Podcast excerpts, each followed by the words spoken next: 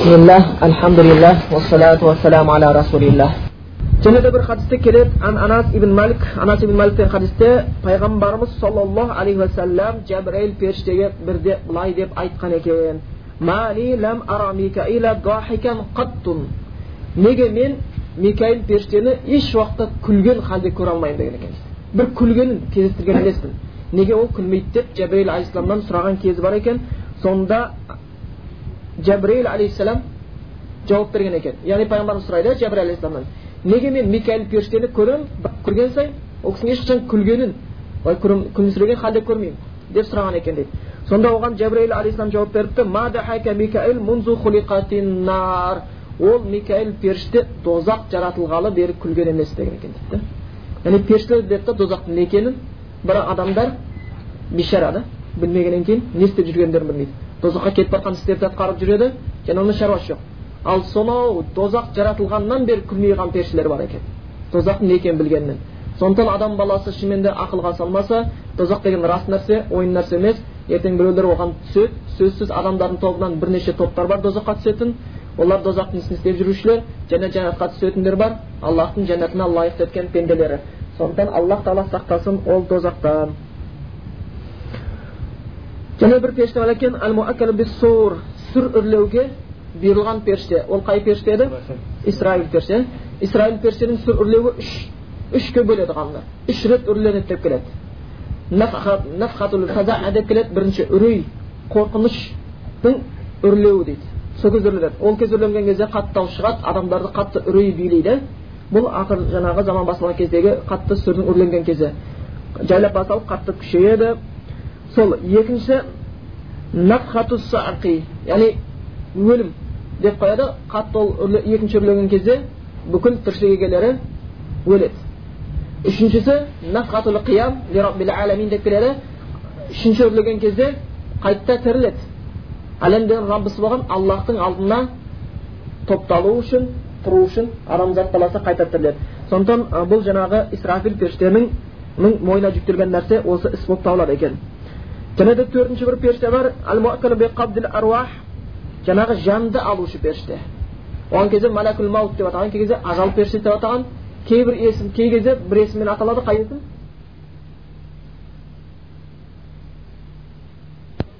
деп келеді малакул маут деп келеді хадистерде өлім періштесі деп келеді жаңағы аруах болмаса жандарды алу өзінің бірнеше жаңағы көмекшілері бар және осы жан алу періштесіне байланысты бұл ғазиулла барадан келген хадисте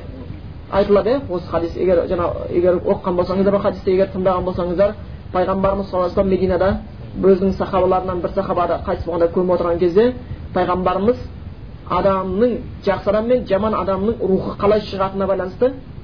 сахабаларына хадис айтып берген ұзақ бір хадис жақсы адамға қалай келетін періштелердің күнәһар адамға қалай келетін сол хадистен адамның бүкіл өлім ахуалы мен қабірге дейінгі ахуалын білсе болады ұзағынан айтылады сол хадисте сол хадисте айтылу бойынша малакул маут деп келеді өлім періштесі келеді сөйтеді де жанын шығайын деп адамның бас тұсынан келіп отырады тағы да екі періште келеді олар көз көрген жерден барып отырады жаңағы жаны шығайын деп жатқан адамның өздерімен бірге жақтан болса жәннаттан бір кебін алып келеді өте жұпары иіс алып келеді кейін аллахтың әмірі келген кезде бір сәтке кешіктірместен ілгерілетпестен жаңағы жан алушы періште жаңағы жаны шығайын адам жақсы адам болатын болса айтады ей көркем рух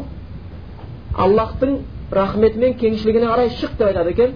сол кезде ол рух торсықтың аузынан төгілген тамшыдай болып оңай шығады жаңағы өлім періштесі оның қолына ұстаған сол ақ екен әлгі екі періште келіп оның қолынан бір сәтке қалдырмастан және жәннаттан кебеген кебінге орайды сөйтіп жұпары иіспен себеді кейін аспан әлеміне көтеріп алып жөнеледі әр аспан әлемінен өткен сайын ол жақтағы періштелер сұрайды екен бұл жұпары иістен бұл кім бұл кім қандай бұл көркем рух деп олар таңғалып сұрайды екен сонда ол айтады екен әкесінің атын атап фулян ибни фулян пәленшенің ұлы пәленше пәленшенің ұлы пәленше деп жауап береді екен осы күйде жетінші аспанға жеткенше болады дейді кейін жетінші аспанға көтерілген кезде аспан есігінің ашылуын сұрайды ол жақта ол ашылады кейін ол жақтан дауыс шығып бұл менің ә, жаңағы құлымның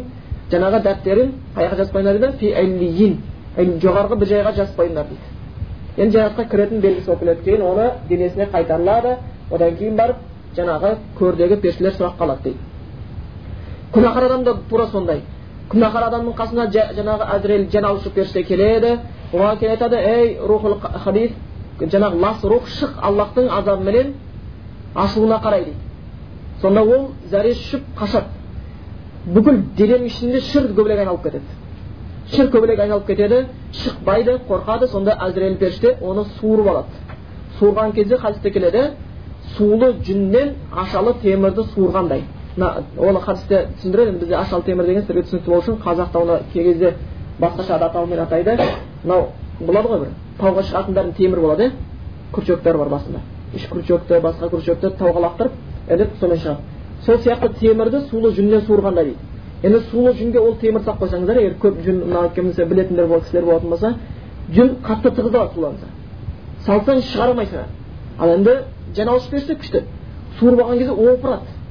Жүнпініңді суырып жібереді. Оны соны жанын суырған кезде бүкіл тамыры үзілгендей болып жаны шығады да. Жаны тамыры үзілгендей болып тұрып жанын суырып алады сөйтіп саған сол екен екі періште келіп отырады деген бас жағынан көз көрім жерде өздерімен бірге сондай жағымсыз бір мат алып келеді соған салады оны жаңағы көтере ала жүреді денесінен жер бетінде ешкімнен шықпаған бір сасық иіс шығады дейді бұл күнәһар адамнан әр аспан әлемінен алып өткен сайын періштелер жиіркеніп бұл кім бұл не қылған жаман рух деп сұрайды екен сонда бұл пәленше ұлы пәленше деп жауап береді екен сөйтіп жетінші аспанға дейін көтеріледі. Кейін аспанға көтерілгеннен кейін аспан ашылуын сұраған кезде ол ашылмайды. Оның кітабын яғни ең төменгі қабатқа жазып қойыңдар дейді. Содан кейін ол рух жерге қатты бір тастаумен тасталынады деп келеді яғни лақтырылып жібереді жерге. Соны ол биіктен кейбір адамдар білеміз мысалға парашютқа мінген кезде кесіп жатады иә? Болмаса бір екі этаждан құлаған адамдар бар қанша бір адамдар бар кейбір парашюттары ашылмай қалған кезде жерге түспей өліп қалатындар да болады екен. Биік этаждан құлағандар жерге түспей өліп қалатын да болады екен да. Жүрегі жанғаннан ал енді сондай жеті қат көктің төбесінен жерге тасталған адамның қанша мәрте өліп тірілетінін ойлай берсеңіздер болады. Және ол құламайды құр тасталынады. Қатты лақтырылумен тасталынады. Сондай бір азапта күй кешеді екен. Сондықтан сондай бір періште бар. Жан алушы және оның жаңа деп келеді өзінің көмекшілері болады одан кейінгі періште бар. Мына құлдарды қорғаушы періштелер бар. Ол жайында да келген яғни құлды сол ұйықтаған кезінде ояу кезінде осы бүкіл халінде қорғаушы періштелер бар. Ол жайында құран аятында келеді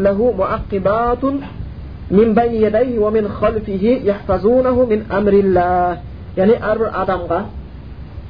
әрбір адамның қасында яғни соңынан өкшелеп тұрып жүріп қалмастан алдынан да артынан да қорғаушы аллахтың әміріменен қорғаушы періштелер бар деген аят бар. Жаңағы мужахид яғни тәпсір ғалымның бір кісі айтуы бойынша айтқан екен дейді олар оны жыннан адамнан және бүкіл басқа зиянды жан жануарлардан жәндіктерден қорғап жүреді дейді. Адам баласы. Өйткені адам баласы бір сондай әлсіз жаратылған нәрсе. Бірақтан аллахтың тағдыры келетін болса оның тағдырында бір іс орындалу керек болатын болса бұлар қорғауын тастап қояды. Аллахтың тағдыры келген кезде қорғауын тастап қояды. Яғни олар аллахтың әміріне қарсы жүрушілер емес тек аллахтың әміріменен қорғаушы періштелер болып табылады екен одан кейін және періштелер бар жоғарыдағы періштелер деп яғни құлды қорғаушы періштелер өзін қорғаушы періштелер енді сол құлдың амалдарын жазушы періштелер бар соны сақтаушы періштелер бар оларды көбінесе кираман катибин деп атап келген құранда олар құрметті бір жазушылар жазып жүреді ол жайында да аяттар келген және сөзсіз сендерге бір күзетшілер бар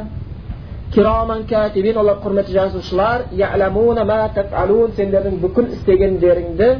біледі деп келеді яғни қай бір адам өмір сүрмесін қандай бір сөз сөйлемесін қандай бір іс істемесін олар жазып қояды біз ілгеріде айтқанбыз иә адам баласы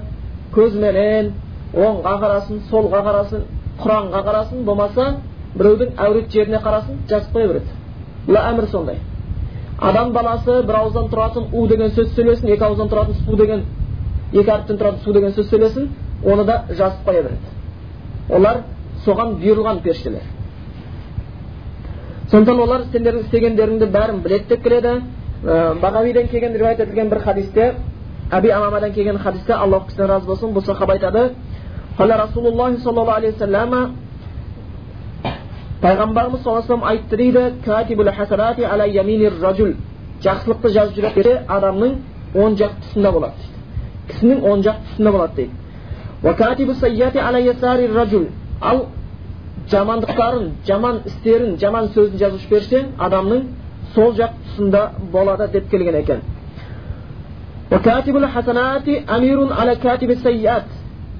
және де жақсылықты жазушы періште жамандықты жазушы періштенің үстіне әмір жүреді. Оған басшылық ете алады екен. Оған басшылық етуші екен. Енді фаиза амила хасанатан катабаха сахибул ямини ашран егер адам бір жақсылық істесе онда періште он еселеп жазып қояды екен. Жалпы ә,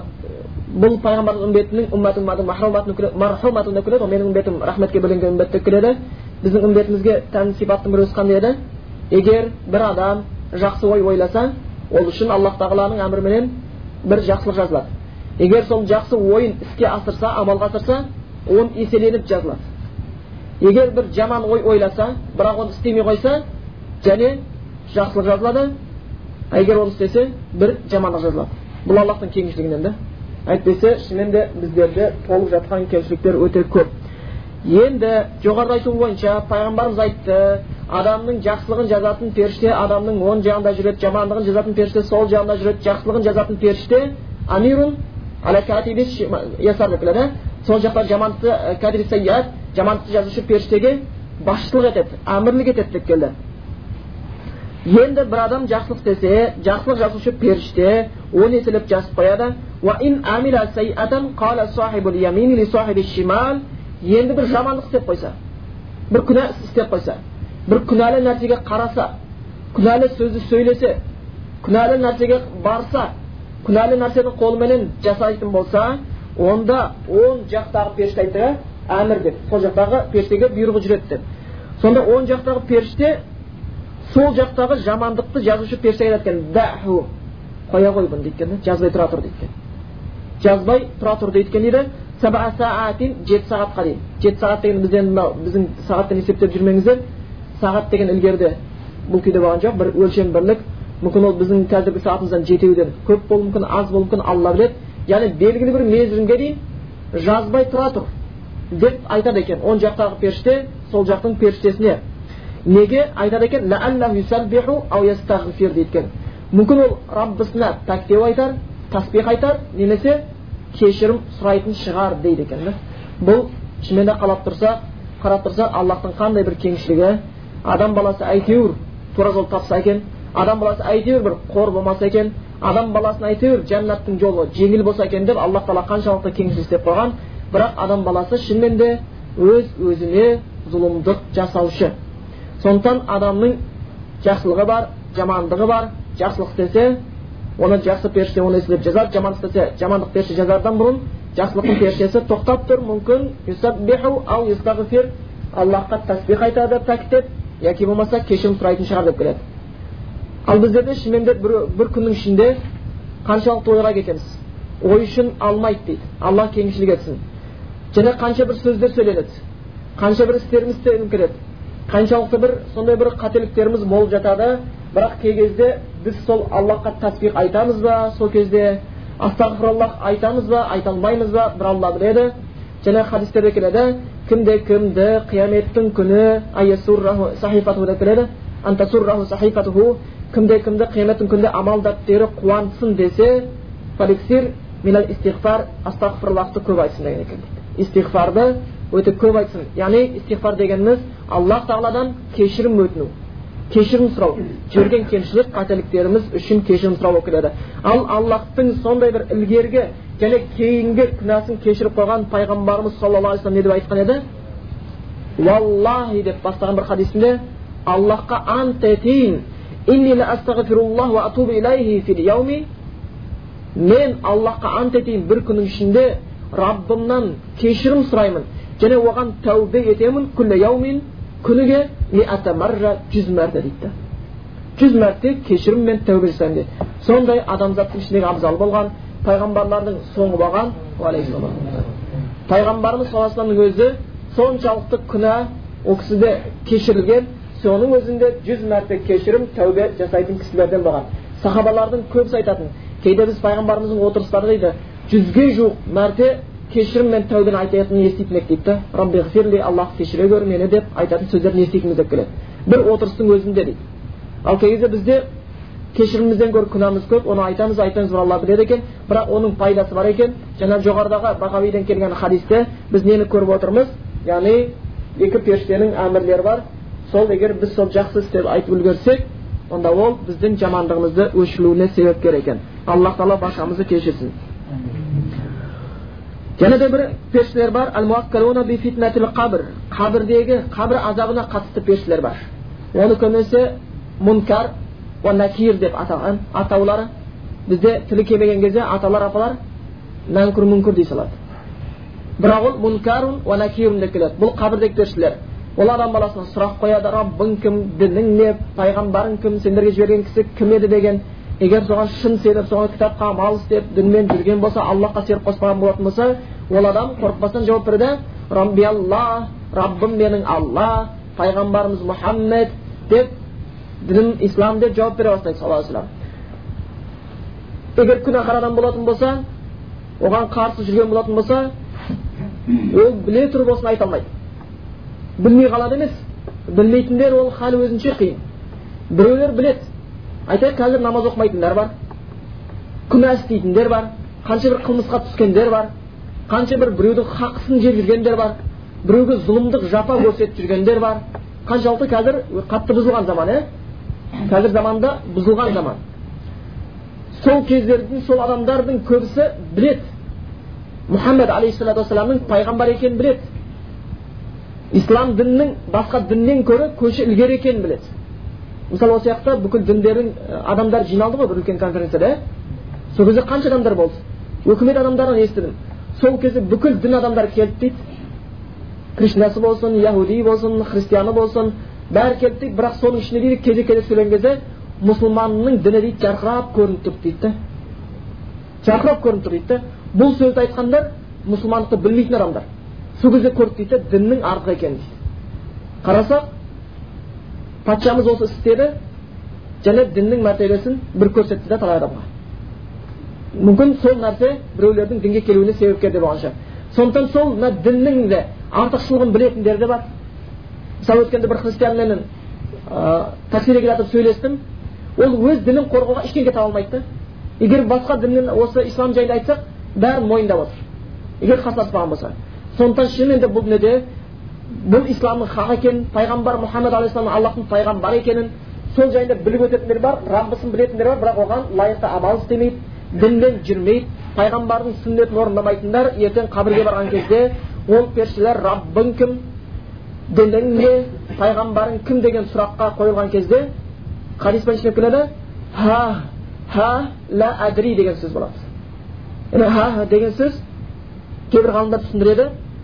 біліп тұрып айта алмағаннан кейін қиналғаннан шығатын дыбыс дейді да біліп тұр бірақ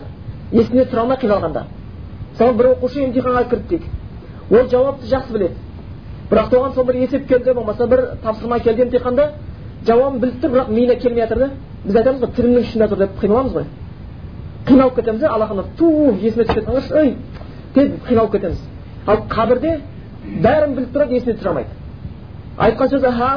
ха қиналғаннан осы дұрыс шығарады екен ең соңында қиналып кеткен соншалықты лә әдри лә әдри білмеймін білмеймін деп шырылдайды екен сол қабір азабын жандарына қатысты болған періштелер бар екен мұнкар мәкер деп келеді оған осы отырған баршамыз сөзсіз ертең жолығамыз бүкіл адамдар ол қабір періштелеріне жолығатыны рас аллах тағала иманымызды кәміл етіп раббымыз алла дініміз ислам пайғамбарымыз мұхаммед саллаллаху алейхи деп айтып беруге сондай иманымызды бекем етуге аллах баршамызға нәсіп еткен болсын. Және періштелер бар. Хазанатул жанна деп келеді. Жәннаттың былай айтқанда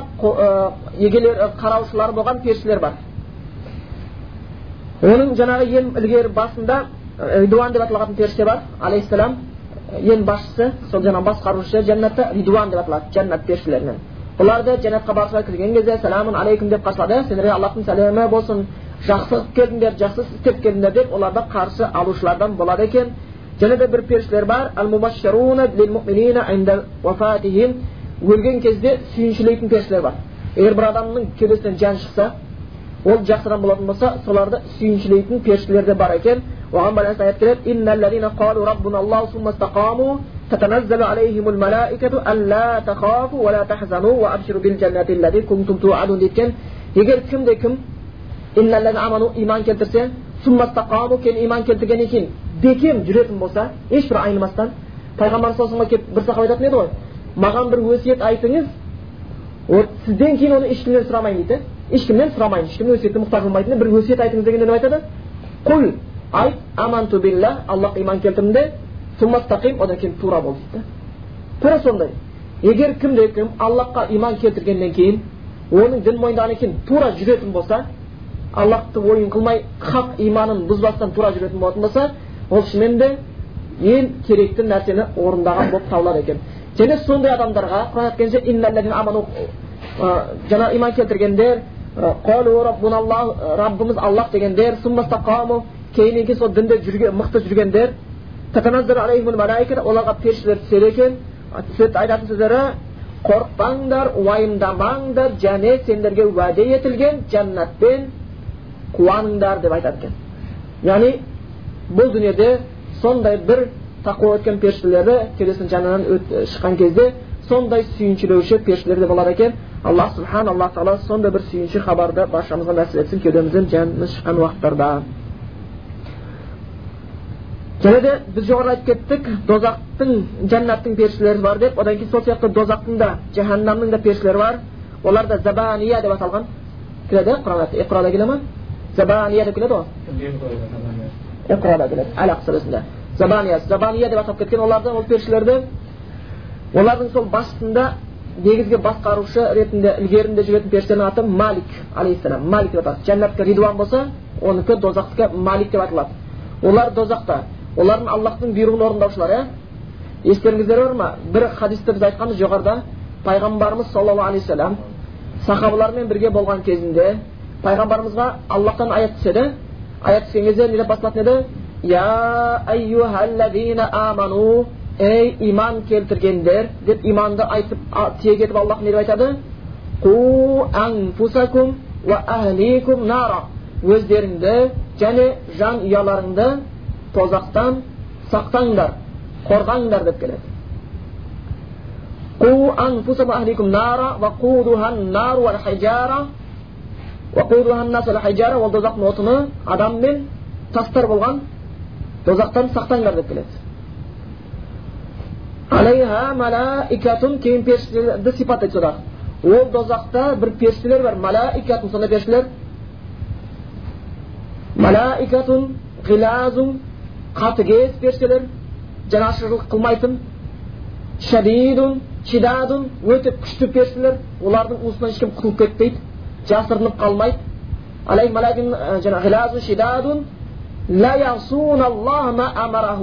аллахтың оларға әмір еткен ешбір қарсы келмейді құдайдың бұйырғанын бұлжытпай орындайтын періштелер бар деп келеді бұл дозақтың періштелері болатын олардың негізгі ірілерінің саны он тоғыз деп келеді олардың басшысы жаңағы малик алейхисалам болып келеді екен бұларға осы аят түскен кезде пайғамбарымыз осы аятты оқыған кезде сахабалардың арасынан бір сахаба не істейтін еді құлап түскен құлап түсіп қалады түседі яғни өлетін ахуалға жетеді сонда пайғамбарымыз қолын қойып кеудесіне жүрегі соғып жатты дейді кейін пайғамбар айтады деп айтады ей жігіт ла иляха иллаллах деп айт дейді себебі пайғамбар өлейін деп жатқан адамдарыңа ла иляха иллалланы айтқызыңдар деген бар осы сөзді айт дейді сонда жас жігіт айтады ла иляха иллаллах деп сонда пайғамбарымыз оны жәннатпен сүйіншілейді жәннаттық дейді бұл жігіт қалған сахабалар біз ше аллахтың елшісі бізге ше деген кезде сендер не естіген жоқ па едіңдер деген аллахтың сөзін естіген жоқ па едіңдер дейді бұл нәрсе менің алдымда тұратын күннен менің ескертуімнен қорыққандар үшін дегенді естіген жоқсыңдар ма дейді сондықтан шынымен де аллахтың алдында тұратын күннен қорыққан адам оның құранындағы ескертулерінен пайғамбарымыздың сүннетінен кейін ескертулерінен қорыққан адамдарға ғана жәннат сүйіншіленеді. Сондықтан бұл сол жаңағы аятта келген нәрсе сияқты ол сахаба түсінді ей иман келтіргендер өздеріңді және жанұяла отбасыларыңды да тозақтан құтқарыңдар деген. Кейде адам баласына таң қаласың. Өзі өздері айтады иә жалынына шырпының шыдамаған дозақ жайын шын барлап ұғамады деп өздеріміз айтамыз қазіргі кезде бір адамды көрсек ол ана дейді құдайға сенбеген болсын бірақ кішкентай баласы тоққа тығылып тұрған үтікке еңбектеп кетіп бара жатса яки болмаса пештен түскен көмірдің шоғына қарай кетіп бара жатқан болатын болса қолына пышақ ұстаса ыстық нәрсені ұстай бастаса логиканы ұстай бастаса не істейді жүгіріп барып құтқарады ал дозақтан құтқарғысы келмейді да өйткені имандары жоқ ол жайында титтей бір дүниенің шоғынан құтқарғысы жан ұшырады ал ертең лапылдап жатқан отыны адамдармен таста болған дозақтан құтқарғысы келмейді. Ал бүкіл пайғамбарлардың ісі өздері де отбасын да жақсылыққа бұйыр болатын. Сондықтан аллах құранда да сол және көпке бұйырған сол жайында. Қанша пайғамбарлар бар өздерінің ұрпақтары үшін тілек тілеген тозаққа түспеу үшін. Деп келетін аят бар иә бақара сүресінде сендер жақып пайғамбарға өлім келген кезде куәгер болып тұрған ба едіңдер дейді қастарында деп айтқан бала өлейін деп жатыр кеудесінен соңғы демін шығарып жатыр жақып пайғамбар балаларының бәрін жинап алды да оларға сұрақ қойды қойғандағы сұрағы менен кейін не нәрсеге ғибадат құлшылық жасайсыңдар деді олардың бәрі құдай құлшылық жасап жүрген. Осы сұрақты қойды яғни ол одан сайын біліп кеткісі келіп жатыр өліп бара жатқан кезде. Одан сайын балалардан уәде алғысы келіп қалып жатыр. Ал қазіргі кезде соңғы демі шығып бара жатқан кезде баланы қайда ойлау? Бір жаңағы жаңағы система бір рет салса да бір сағат қалса өміріміз ұзақса деп өсиет те жоқ дін де жоқ пәле де жоқ түген де жоқ больницаға докторға жүгіреміз. Ля иляха илланы айтуға жүгірмейміз таблетка уколға жүгіреміз дәрігерге жүгіреміз бірақ олардың уколы себеп қана болады бірақ тозақтан құтқарушы нәрсе емес ешкімнің системасы тозақтан құтқарып жәннатқа кіргізбейді тек өзінің істеген салих амалымен айтқан сөздер болмаса бұл жаңағы жақып пайғамбар балаларын шақырып алып сұрайды сонда олар айтты біз сенің ғана тәңірің аллахқа ғана сыйынамыз құлшылық етеміз тек қана айтқанда қайта қайта қайталап айтты сол ибраһим исмаил деген бабаларыңның тәңірі аллахқа құлшылық етеміз бір ғана аллахқа құлшылық етеміз және құлшылық етеміз деп қойған жоқ біз оған толық мойынсынамыз деп айтты осы сөзді айтқан кезде ғана жақып алейхисаламның жаны тынышталды сондықтан да пайғамбарымыз хадистерінде келеді балаларға байланысты хадистерін көрсіңдер аятта да келіп жатыр өздеріңде жанұяларың деп жатыр пайғамбарымыздың бір хадисі бар білетін шығарсыздар иә кімде кім үш қыз асырап дұрыстап тәрбиелесе ол әкенің баратын жері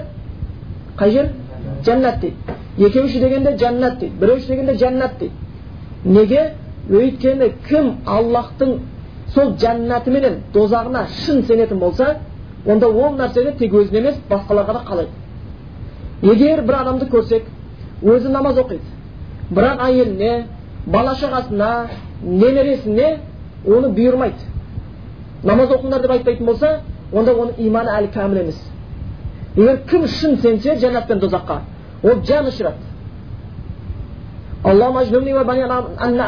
Деп кеткен пайғамбарлар. Аллах тағала мені де ұрпағымды өзіңнен бөлек пұттарға сиынып кетуден сақта деп сұрайды. Жаңағы дұға қылатын аллахқа. Сондықтан өз баласына қызына дұрыс тәрбие беруге олардың жәннатқа баруына себепкер болатын мінез құлықтармен құлықтандыруға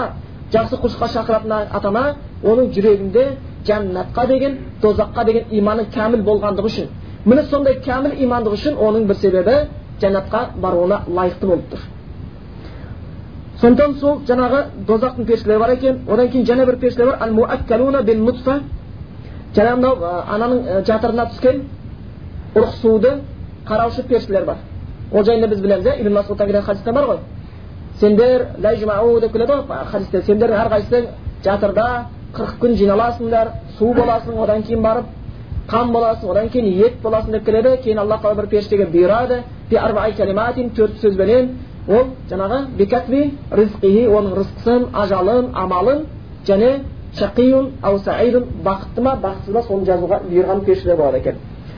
және де бір періштелер бар хамалатул арш аршыны көтеруші періштелер бұны кейбір ғалымдар айтады қазіргі уақытта оны төрт періште көтеріп тұр дейді ал қияметтің күнінде сегіз періште көтереді деп келген ол күні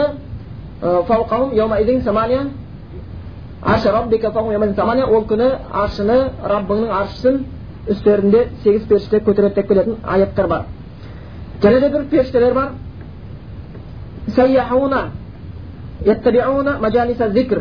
жер бетінде серуендеп кезіп жүретін періштелер бар екен олар аллахты зікір етушілерді іздеуші періштелер бар екен оған байланысты хадистер бар иә бірнеше бір жерде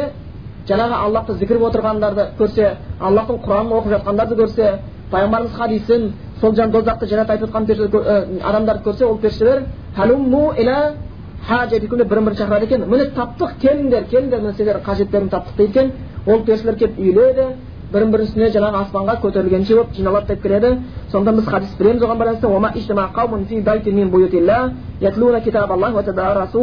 байланысты егер бір адамдар дейді аллахтың үйлерінен болған бір үйде жиналса аллахтың кітабын оқыса өзара бір біріне үйретсе аллахтың кітабын онда оларға тыныштық түседі алланың рахметі оларды жаңағы үстерінен жауады және олар періштелер қоршайды деп келеді және аллах оларды өзінің қасындағыларға айтады екен деп келген екен және де бір періштелер бар тау періштелері бар бұны біз көбінесе пайғамбарымыз саллаллаху алейхи вассаламның таифқа барған сапарынан көреміз иә тау періштелер келіп пайғамбар жәбір көрген кезде бұйырсаң дұға қылсаң біз тауды қоса салайық деді ортасынан таифтағылар бірақ пайғамбарымыз не деп айтқан еді мүмкін аллах тағала олардың ұрпақтарынан мән аллахқа құлшылық етіп оған серік қоспайтындарды шығаратын шығар деді содан көріп тұрмыз пайғамбар жер бетіне бір бүліншілік үшін келген жоқ рахмет үшін жіберілген пайғамбар болып табылатын және де бір періштелер бар байтул деп аталатын бір не бар жаңағы осы біздегі қағба дейміз ғой аллахтың үйі меккедегі тура сол сияқты жетінші аспанда байтул маамур деп келетін бар ол байтул маамур тура қағбаның үстінде дейді. Егер сол үстінде тұрған жерге тастап жіберетін болса тура қағбаның үстіне түседі дейді жаңағы. Тупа тұс тұр дейді. Сол ә, байтул маамурды зиярат қылатын періштелердің де бізге хабар жеткен хадистер бойынша ол жаңағы ә, байтул маамурдың құрметі жерде қағбаның құрметі қандай болса оның да құрметі сондай болып келеді. Күніне оны сабуна альфа малакин жетпіс мың періште айналады екен. жетпіс мың періште. Және бір айналып өткеннен кейін оған қайтып келе алмайды. Қайтып келе алмайды мүмкін сіз қағбаға барып екі үш мәрте айналуыңыз мүмкін өзіңіздің қажылығыңызды бітірдіңіз ұмыраңызды бітіргеннен кейін е атам үшін апам үшін деп тағы ұмраға істей бересіз бірақ олар бір айналса жетпіс мың періште қайтадан айналуға мүмкіндіктері жоқ екен яғни олардың сандарының көп болғандықтары және де осы періштелердің ішінде жаңа пайғамбарымыз айтып кеткен сияқты аспанда қандай бір төрт саусақтың көлеміндей бір төрт елі жер болмасын ол жерде бір періште бар сәжде қылып тұрған қиямда тұрған қаимун ракиун сәжүдін деп келеді хадисте сәжде қылушы қиямда тұрушы руку қылушы періштелер бар деп келеді. Олардың сандарын бір аллах біледі. Кейбір періштелер бар екен жаңағы мааржил құбул деп келетін хакамидің жаңағы осы бір ақида байланысты жазып кеткен кітабында айтылады сол хабар. Аллахтың жаратқан кейбір періштелер бар екен аспандар мен жер жаратылғаннан бері аллах үшін раббылар үшін сәждеде жатқан періштелер бар екен содан бері сәждеде жатып раббысын пәктеп жатқан періштелер бар екен содан бері рукухта тұрған періштелер бар екен әлі көтерілмеген олар дейді бастарын дейді қиямет күні бірақ көтереді дейді олар бастарын көрген кез, көтерген кезде раббыларын көреді дейді аллахты сондағы айтатын сөздері қандай сөз білесіздер ма бар айтқан сондай сәждеде аспан мен жерлердің жаратылғанынан бастап қиямет күніне дейін сәждеде тұрып рукухта тұрып бастарын көтеріп аллахты, көрген кезде айтқан сөздері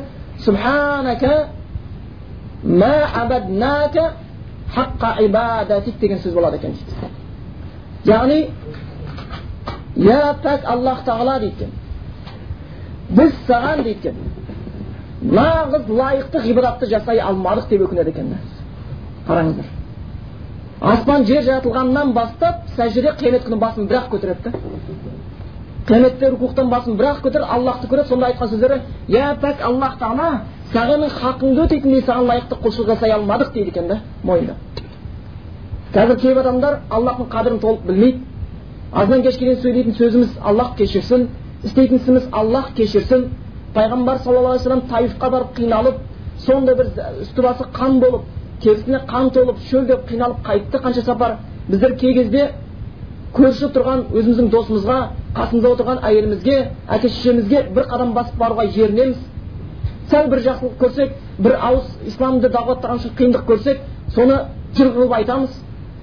Пайғамбарымыз соның өзі мүмкін олардың ұрпағынан сондай бір құдайға құлшылық қылып серік қоспайтындар шығатын шығар деді. Сондай бір періштелер бар екен қиямет күніне дейін сәждеде жататын бастарын қияметте бір ақ көтеретін рукухта сондай рукухтан басын бір ақ көтереді ал бұл кей кезде аз ғана үш мәрте субхана раббил азим дегенше рукух жасаймыз. Үш мәрте субхана раббил ала дегенше сәжде жасаймыз да басымыз көтеріп бір керемет тірлікті бітіргендей жәннатқа көлденең басып кіретін адамдай болып мәз боламыз да. Пайғамбарымыз айтқан сияқты ешкім амалыменен жәннатқа кіріп кете алмайды аллахтың рахметіне қарай кіреміз аллах бізді ғибратқа бұйырды соны атқаруымыз керек шынымен де ол бір жәннаттың кілті болғаннан кейін соны атқаруымыз керек болады екен бірақ шынымен де аллахтың құдіретін қадірін тани түссең оның берген нығметін ойлай берсең оның қарсысында істеп жатқан құлшылығың үшін ұяласың масқара қатты ұяласың сол үшін айтып келеді ғасқалин өзінің бір кітабында егер кімде кім аллахтың өзіне берген нығметтерін ойласа сол нығметтің қарсысында істеп жатқан өзінің құлшылығын ойласа екеуін таразыға салса ұялып құдайдан күнделікті ұялып жүре беретін еді дейді шынымен де біз ұстаған оразамыз құлшылығымыз еш нәрсе емес. Егер жер бетінде хадисте келген сияқты бүкіл адам болсын жындар болсын бәрі жиналып имандары пайғамбар мұхаммед мұстафа саллаллаху алейхи имандай болып кетсе тақуалықтары сондай жоғарғы дәрежеге жетсе де ол нәрсе аллахтың мүлкінде патшалығында еш нәрсені арттырмайды да. Еш нәрсені арттырмайды. Ол біз жақсылық қылсақ ин ахсантум ахсантум ли жақсылық қылсаңдар өздерің үшін уа ин асаатум фалаха егер жамандық қылсаңдар онда өздерің үшін деп келеді екен. Сондықтан аллах тағала біздің құлшылығымыздағы ғибратымыздағы кемшілік болса кешірім етіп қабыл етсін. Аллах рахметіне баршамызды лайықты етсін. Бұл періштелерге байланысты айтып өткен еді келесісі біздікі пайғамбарлар болатын соған байланысты айтып өтейік уақытымызды шамалап аллахтың елшілері біз ілгеріде бұл тақырыпта бір сөйлеп өткенбіз естеріңізде бар шығар пайғамбарларға байланысты иә пайғамбарымыз мұхаммед мұстафа саллаллаху алейхи вассалам жайында айтып өткен кезімізде бұл пайғамбарлар жайында айтып өткенбіз олардың ішінде аллах тағала уахи еткендер бар және дінді жеткіз деп бұйырғандар бар тек қана уахи етіп бірақ дінді жеткізуге бұйырмағандар шариғат түспегендер олар тек пайғамбар деп есептелініп наби деп есептелініп бірақ расул болып есептелінбеген еді. Және біз айтқанбыз күллу расулин набиюн уала күллу набиюн расулан яғни бүкіл елшілер пайғамбар бірақ барлық пайғамбарлар елші бола алмайды деп айтқанбыз иә. Сондықтан пайғамбарларды жаңағы расул елші және наби пайғамбар деп екіге бөлінген шариғатта. Олардың сол олардың баршасы келген оларға біз иман келтіруіміз керек оларға иман келтіргендегі мақсатымыздың біреусі шынымен де аллах тағала бүкіл халыққа пайғамбар жібергеніне сенуіміз керек бірінші өйткені аят бар иә әрбір қауымға туралыққа бастаушы жібергенбіз деп келеді болмаса біз бүкіл халыққа пайғамбарлар жібергенбіз бір ғана аллахқа құлшылық етіп тағуттардан сақ болсын деген деп келеді сондықтан иманымыздың бір саласы олар әрбір халыққа пайғамбар жібергеніне сенуіміз керек. Екінші пайғамбарларға болған иманымыздың бір саласы олар шынымен де аллахтың дінін толық жеткізді еш нәрсені жасырып қалған жоқ деп сенуіміз керек. Пайғамбарлар бір нәрсені айтпай қалып кетті десек ол пайғамбарларға деген иманымыз толық болмайды екен. Және де еш нәрсені өзгерткен жоқ аллахтың жеткізген нәрсесінде еш нәрсені өзгерткен жоқ деп сенуіміз керек. Ол жайлы аят бар егер пайғамбар саллаллаху айтады біздің сөзімізді бір өзгерткен болса бұрмалаған болса онда оны біз оң қолымызбен алатын едік оның жүректерінің тамырларын осып тұрып кесетін едік сендердің ешқайсың оны қорғай алмас едіңдер деп келеді расында бұл тақуалар үшін бір ескерту дейді сондықтан пайғамбарымыз саллаллаху алейhi да аллахтың кітабын жеткізген кезде еш нәрсені өзгерткен жоқ. Еш нәрсені жасырып қалған жоқ. Еш нәрсені артық қылып қосып жіберген жоқ. Біз пайғамбарларға солай сенуіміз керек. Олар расында аллахтан келген аманатты толық жеткізушілер. Кеміткен де жоқ асырған да жоқ жасырған да жоқ өсір жаңағы өзгерткен де жоқ. Осы күйінде сенуіміз керек. Егер кімде кім пайғамбарлар аллахтан келген нәрсені өзгерткен жасырған кеміткен десе оның иманы пайғамбарларға деген иманы кәміл болмай қалады екен одан кейін жаңа оларға болған қатысты иманымызда бүкіл пайғамбарларға сенуіміз керек аллахтан жіберілген пайғамбарлардың баршасына иман келтіруіміз керек олардың алалап арасын бөліп ажыратып кейбірін пайғамбарлығын мойындамауға тиіс емеспіз егер бір адам аллахтың айтқан бүкіл пайғамбарлығына сеніп бір ғана пайғамбарын мойындамайын десе кәпір бола береді бір пайғамбар мойындамайын десе кәпір бола береді мысалға мен пайғамбар мұхаммед мұстафа саллаллаху алейhi мойындаймын бірақ исаның пайғамбарлығын мойындамайын десе кәпір мен барлық пайғамбарлардың пайғамбарлығын мойындаймын бірақ нұх алейхисаламның пайғамбарлығын мойындаймын десе кәпір кәпір болып кете береді сонда біз оларға иман келтіруіміз керек ол жайында бақара сүресінде айтылған